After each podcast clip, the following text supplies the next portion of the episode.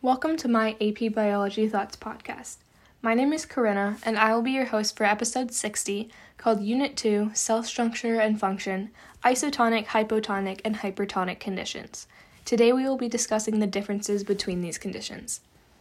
Isotonic, hypertonic, and hypotonic are all words that describe the conditions in a cell in relation to the amount of solute and water in it.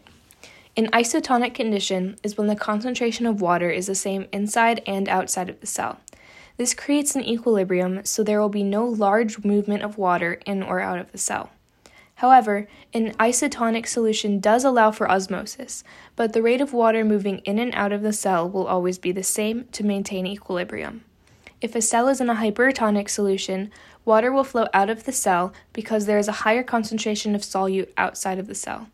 A higher concentration of solute means a lower concentration of water, and because of this, in a hypertonic solution, water will flow out of the cell to maintain equilibrium. The word hypertonic comes from the Latin prefix hyper, which means above. In a hypertonic solution, a cell will shrink.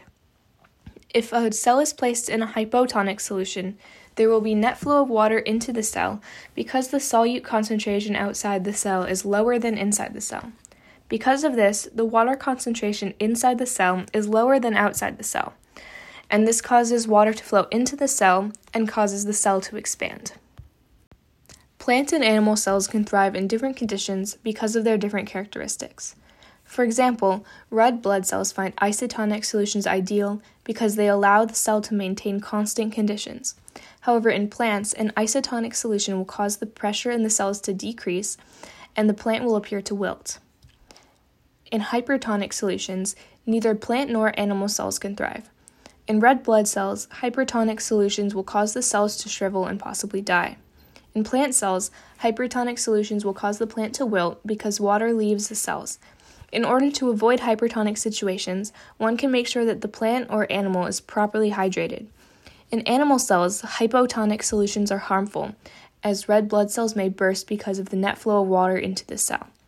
However, hypotonic solutions are ideal for plant cells because their cell walls don't allow them to burst. In hypotonic conditions, plant cells become slightly enlarged, but this is beneficial as it allows the plants to become more rigid and not wilt. Hypotonic solutions in plants can be caused by regular watering.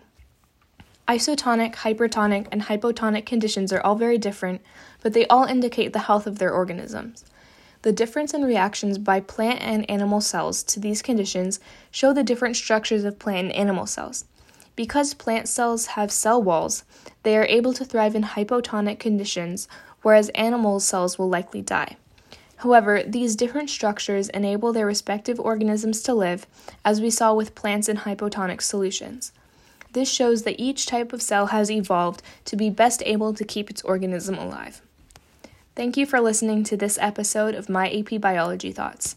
For more student run podcasts and digital content, make sure that you visit www.hvspn.com. See you next time for the next episode of My AP Biology Thoughts.